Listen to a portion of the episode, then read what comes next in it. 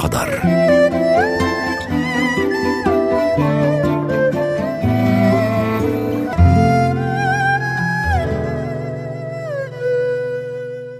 الفنان التشكيلي اللبناني حسين ماضي غادرنا في السابع عشر من يناير الجاري عن عمر ناهز الخامسة وثمانين بعد مسيرة فنية طويلة كرسها للفن وللفن وحده. حسين ماضي يعتبر من أهم الفنانين التشكيليين الذين صقلوا المشهد الفني ليس فقط في لبنان وإنما في العالم العربي أيضا. رسام ونحات، ولد في جنوب لبنان في مدينة شبعا. أولى انطباعاته الفنية كانت عندما كان يرافق جده في الطبيعة لرعاية الماشية. تأثر كثيرا بالطبيعة التي كانت ملهمته الأولى كما كان يقول. درس الرسم والنحت في الأكاديمية اللبنانية للفنون الجميلة في نهاية الستينيات، وحاز على منحة لمتابعة دراسته في روما حيث قام بأطروحة حول الخط العربي. عاش في إيطاليا لسنوات عديدة وعرض أعماله في العديد من المتاحف العالمية. معنا اليوم للحديث عن الفنان حسين ماضي وعن فنه وأعماله الصحفي والناقد والكاتب أحمد بزون. أهلا وسهلا فيك في إذاعة مونتي كارلو الدولية. أهلا فيك. أنت تابعت الفنان التشكيلي حسين ماضي على سنوات طويلة وقمت بالعديد من المقابلات معه بحكم عملك كصحافي وكناقد فني وأدبي، وتقول عنه: لم يكن حسين ماضي فنانا كبيرا بل كان وجوده في الحياة التشكيلية حدثا مهما. كيف يعني ماذا تعني بهذا القول؟ لم يكن فنانا كبيرا فقط، إنما كان أيضا شخص مهم في الحياة التشكيلية. طبعا كان شخصا مهما في الحياة التشكيلية اللبنانية والعربية لما تركه من إرث فني كبير ولما كان يقدمه من فلسفة فنية وما كان يحدثه من دهشة لمن كان يتابع فنه أو يرى أعماله في المعارض. وهذه الدهشة ربما هي دهشته هو أمام الكون، أمام الطبيعة، أمام الأشكال الهندسية. يعني الدهشة كانت أولا عنده قبل أن تكون عند المتلقي والمشاهد، وهذا ما تكتب عنه أيضا. طبعا يجب أن يدهش أولا الفنان بالطبيعة كي يوصل دهشته أو ينقل عدوى دهشته إلى المتلقي. نحن كنا نرى دهشته من خلال الأشكال والألوان التي يعرضها علينا، بل إن هذه الدهشة هي الفلسفة التي كانوا يقدمها في فنه. وكما يقول يعني أرسطو: الدهشة هي التي دفعت الناس إلى التفلسف. أحمد بزون، أنت طبعا قابلت حسين ماضي في مناسبات عديدة وتقول إنه كان شرس المزاج وحاسم في آرائه وفنه، ولكنه كان طيب القلب. أود أن أتوقف أنا وأنت عند الإنسان وراء الفنان. لا يختلف حسين ماضي الإنسان مع حسين ماضي الفنان أبدا. الشخصية نفسها، فهذا الشخص الحاد المزاج هو حاد أيضا بما يقدم من أعمال. أولا الحدة في استخدام مادة الحديد في منحوتاته، وثانيا تلك الزوايا الحادة الجارحة التي نراها في منحوتاته ورسومه أيضا. فالحدة الموجودة في شخصيته، كونه إنسانا لا يساوم، هو أيضا لا يساوم في فنه. لذلك يعني نرى دائما امتدادا لحسين ماضي الإنسان في أعماله الفنية. نعم، وربما من هنا تأتي كلمة ديكتاتور. يعني هو يحب أن يصف نفسه بديكتاتور في رسمه، في لوحاته، حتى في المواد كما ذكرت التي يستخدمها، لأنه لا مساومة في طريقة تعامله مع المواد ومع اللوحة. يعني هو يعتبر أنه أمام تلك المواد المتعددة التي يستخدمها. وكان حسين ماضي يستخدم الكثير من المواد، يجرب. ربما في المرحلة الأخيرة بقي على النحت بالحديد بالمعدن والرسم بالألوان كما كنا نرى في معارضه الأخيرة، إلا أنه استخدم تقنيات أخرى كثيرة في تجربته. استخدم الخشب مثلا، واستخدم أيضا حتى في الحديد، في المعدن الحديد المزيبة والحديد العادي، واستخدم في الرسم الأكريليك، واستخدم أيضا الباستيل، واستخدم الحبر الصيني. كان يحب أن يختبر دائما المواد، فيضع المواد أمامه ويعتبر أن هناك منافسة بينه وبين تلك المواد. إذا غلبته المواد فهو ضعيف، وإن غلب المواد وانتصر عليها فهو قوي. لذلك كان يتعامل دائما مع المواد بحسم النتيجة سلفا أنه سوف ينتصر عليها. هذا شعوره هو الذي قال لي أنا أشعر بأنني ديكتاتور. وأنا وضعت عنوان مقالتي الأخيرة عنه بأنه ديكتاتور التعبير، ففعلا التعبير عنده حاسم لا مراجعة فيه، واضح تماما. والوضوح مسألة ليست بسيطة عند عند حسين ماضي، أو لنقل تبسيط الأشكال صعب. يعني نحن نجد أنفسنا أمام أشكال مبسطة، لكن في داخلها الجوهر الذي يبحث عنه حسين ماضي، وهو جوهر الخلق، خلق هذه الأشكال. فدائما المشاهد العادي يجد نفسه أمام أشكال بسيطة يعرفها، أما المشاهد غير العادي عليه أن يبحث دائما عن الجوهر في عمل حسين ماضي. نعم. أحمد بزون، أذكر بأنك صحافي وناقد تشكيلي وأدبي وكاتب. ذكر كلمة الوضوح في أعمال أو حتى في طريقة التعاطي مع اللوحة لحسين ماضي، ولكن هناك هذه الصراحة أيضا القادمة ربما أيضا من طبعه ومن عدم المساومة ومن مزاجه، وهناك الثقة أيضا. وتتمحور كل هذه الصفات حول المواضيع التي يحب أن يتعامل معها في لوحاته، مثل الطبيعة التي تأثر بها منذ صغره، الأشكال الهندسية القادمة أيضا من الفن الإسلامي الذي تأثر فيه، هناك الموسيقى، هناك الكون وهذه النظرة الفلسفية. تقول أنت شيء مهم جدا، أنه لا يصالح بين ضدين على اللوحة، بل يبث روح التفاعل بينهما، فنجد في لوحاته الشيء ونقيضه في هذه اللوحات.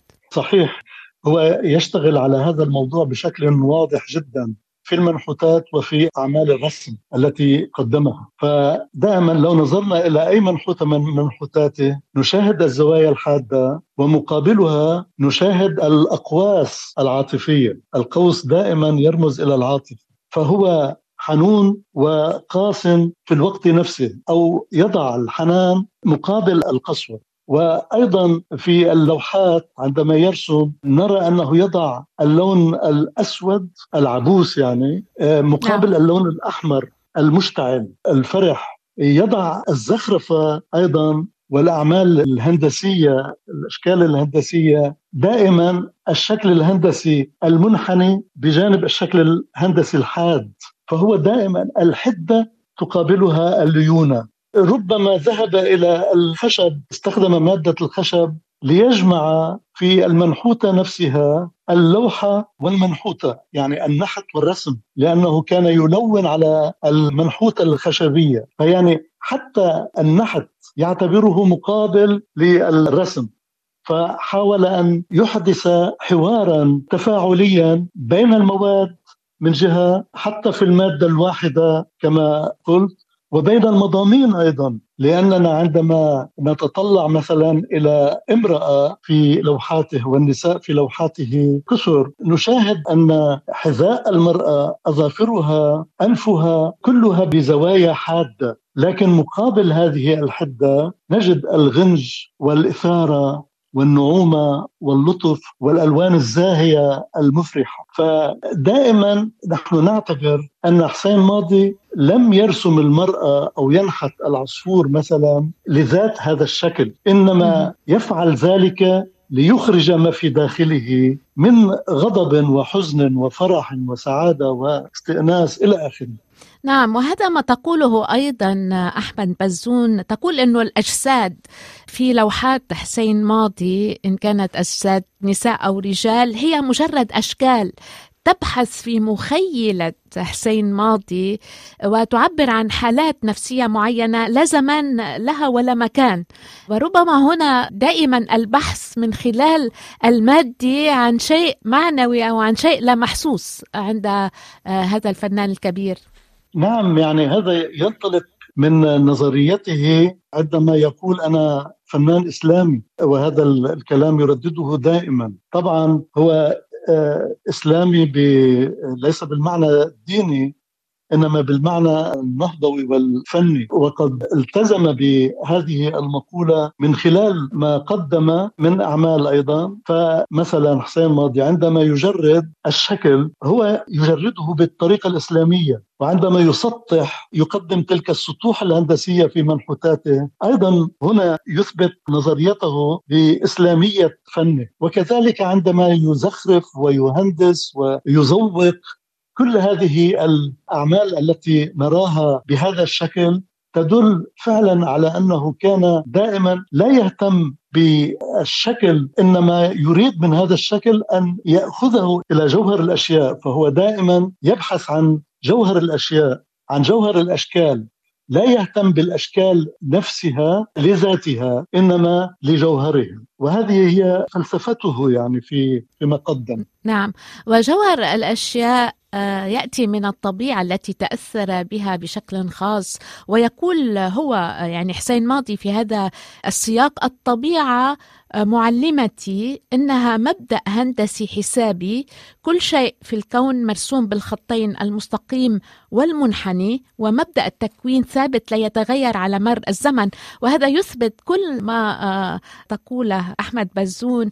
وأنت تضيف هذا السياق أنه لوحة حسين ماضي تقوم على مفاهيم إسلامية حديثة، بما أننا نتحدث عن تأثره بالفن الإسلامي، من دون أن يحولها إلى لوحة إسلامية ملتزمة، ويستفيد من شرقية الفن من دون أن يحصر نفسه بها. هذا أيضا يلخص فن حسين ماضي. صحيح، يعني عندما نرى هذا القص للمعدن مثلا، أو حتى عندما نرى يعني في بعض اللوحات الأشكال الورقية النافرة، نتذكر فن القص العربي أو تقنيات القص العربي الذي كان سائدا وبقي. حتى يعني أنا أتذكر أنه في المدارس حتى الستينيات كان هناك حصة اسمها رسم وحصة اسمها أشغال. فالأشغال كانت هي عبارة عن قص الأوراق الملونة والرسم بها، يعني لصقها بطريقة كمن يرسم، بدل ما نرسم بالقلم نرسم بالورق. وهذه هي الطريقة التي كانت معتمدة في الفن الإسلامي.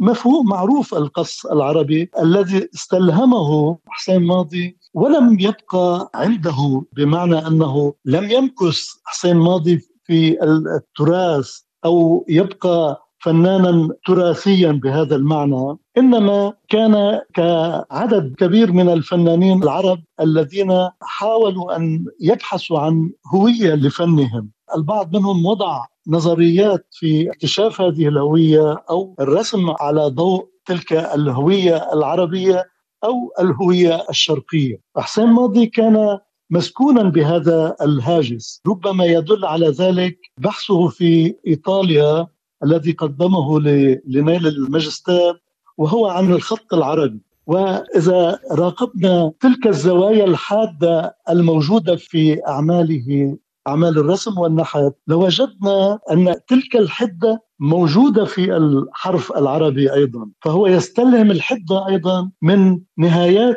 الحرف العربي. فعلا حسين ماضي كان فنانا يبحث عن هوية واضحة، لكنه في نفس الوقت كنا يعني نعتبره أنه فنان حداثي. وهكذا تعاملوا معه في إيطاليا التي بقي فيها ما لا يقل عن عشرين سنة.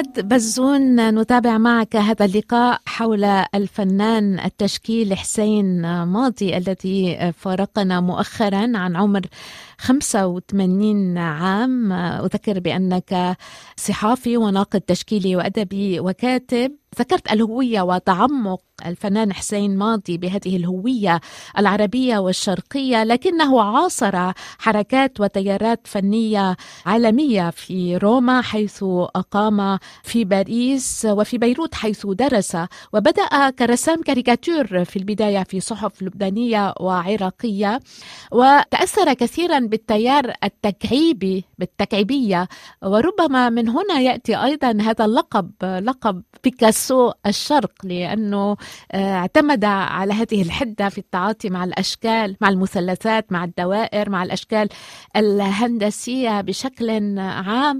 أود أن نتحدث عن هذه الفترة من حياته التي تأثر فيها بكل ما أتى من الغرب. هذا التأثر مع تأثره العربي بالفن الإسلامي جعل منه مزيجا بين الشرق والغرب، ومن هنا ربما أيضا تأتي الحداثية في أعماله. صحيح، يعني فنان مثله عاش كل هذه المدة في إيطاليا، المركز الفني العالمي الشهير، لابد إلا أن يتأثر، خصوصا أن الفرصة سنحت له لأن يعرض في معارض دولية عالمية إلى جانب بيكاسو ودالي وسواهما من الفنانين الكبار في العالم. لكن تأثره هذا لم يجعله ينزلق في اتجاه التقليد أو في اتجاه اتباع الغرب مثل ما بيقولوا على العمياني، يعني كما فعل كما فعل عدد كبير من الفنانين الشرقيين، إنما كان دائما يميز نفسه. وحتى عندما لقب بيكاسو الشرق أو البعض قال بيكاسو العرب، لم يكن حسين ماضي، ربما تغبطه هذا اللقب، إلا أنه لم يكن مقتنعا به. قرأت عن صديقه فارس الأمين الذي رافقه في أحد معارضه عام ألفين وثلاثة في إيطاليا في إحدى المقاطعات، وكان معرضا موفقا طبعا. ففي خطاب رئيس المقاطعة التي عرض فيها قال له: أنت بيكاسو الشرق وبيكاسو إيطاليا. هذا الكلام يقال للتفخيم ول زيادة الاحترام لشخصه، إنما كان رده على فراس الأمين، قال له: كل شيء مجعلك هو بيكاسو، وكل شيء واضح هو حسين ماضي. يعني ميز نفسه عن بيكاسو. أيضا هناك مسألة لابد من ذكرها هنا على مستوى الشعر. مثلا نقول إن شعر نزار قباني سهل لدرجة أن كل الناس تفهمه، لكنه شاعر عبقري، شاعر مهم. فالبساطة ليست سهلة أن يقدم شعرا بسيطا يفهمه الناس، وفي نفس الوقت شعر ذو مستوى عالي، مسألة صعبة. بينما يقابله مثلا شاعر مثل أدونيس يقدم شعرا عميقا وغامضا، وبنفس الوقت له قيمة مهمة. فحسين ماضي اختار التبسيط في عمله الفني لدرجة أن المشاهد العادي يندهش بهذا العمل، والمشاهد غير العادي كما يقال لا يفهم جوهر عمله إلا الراسخون في الفن. فاختار هذه تلك البساطة التي قابل بها بيكاسو. نعم، ذكرت التبسيط، والتبسيط هو أول خطوة في التعقيد، يعني التبسيط لدرجة السهل الممتنع بهذا طبعا المعنى. صحيح. أود أن أنهي بالبديهي والمألوف والطبيعي في لوحات حسين ماضي. يعبر عن الحياة اليومية، يعبر عن مواقف عادية في الحياة، ولكن بأسلوب كما ذكرت، نعود إلى هذه الدهشة، بأسلوب مدهش، وكأنه يفخم هذا البديهي والمألوف والطبيعي ويجعل منه حدث في لوحاته، إن كان من ناحية الألوان أو من ناحية طريقة التعبير كما ذكرنا بالأشكال الهندسية أو حتى بالألوان الزاهية ولكن ألوان مدروسة أيضا على اللوحة. أود أن أنهي بهذه المواضيع الموجودة في حياتنا اليومية والتي استطاع على كل حال أن يجعل منها حدثا في لوحاته. صحيح، حسين ماضي استعار يعني كل الأشكال من الطبيعة، الزهرة والهر والديك والثور والحصان والمرأة، كلها من الطبيعة، لكن تلك الأشكال كلها كانت حججا لحسين ماضي كي يخرج ما في داخله كما سبق وقلنا. فكان حسين ماضي شخص غضوب يغضب، ونشاهد هذا الغضب من خلال شكل الثور الذي يقدمه لنا ومن خلال قرونه الحادة، حتى أنه يأخذ الهر هذا الذي نشاهده هو هره في المنزل الذي يشاهده دائما. دائما كانت الأشكال هي حجة ليعبر عن غضبه حيال ما يشاهده ربما من حرب أو من, من أشياء يصادفها في الحياة. وأيضا كان في الوقت نفسه لا يترك نفسه لليأس والقسوة، إنما دائما يهرب في اتجاه الحنان والحب والجمال. لذلك كانت نساؤه دائما زاهيات فرحات بألوان مريحة للناظر، فالداخل إلى معرضه يشاهد تلك الأبطال الطبيعية في شخصية حسين ماضي. كان يأخذ من الطبيعة ويقدم طبيعته. نعم، وهو كان يتوق دائما إلى الكمال.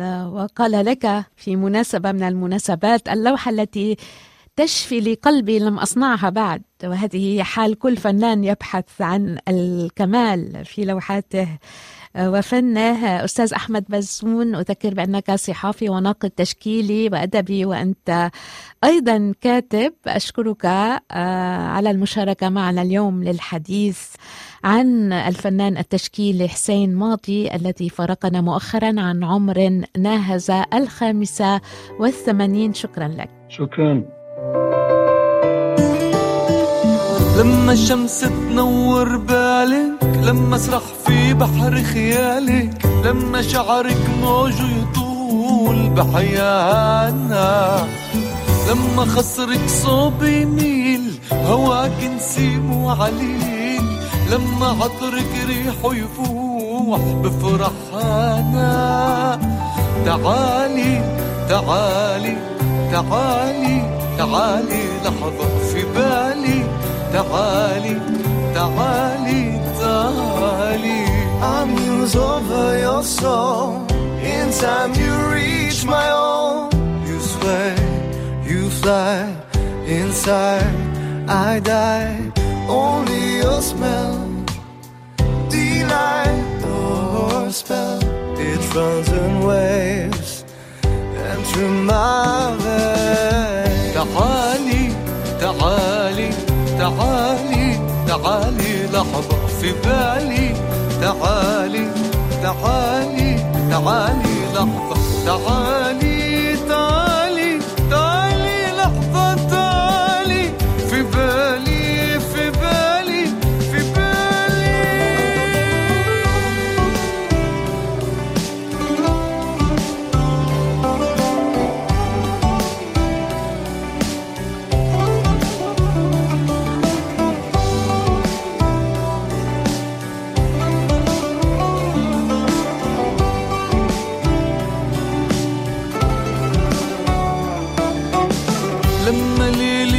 صرخ ليل ونهاري في بعدك وين، لما بعدك ينتهي بسلمها أنا.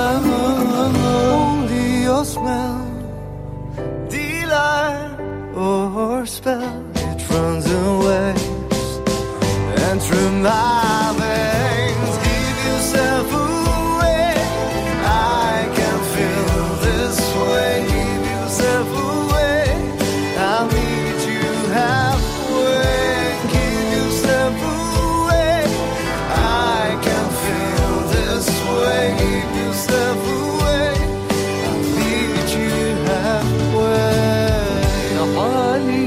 تعالي تعالي تعالي تعالي تعالي تعالي تعالي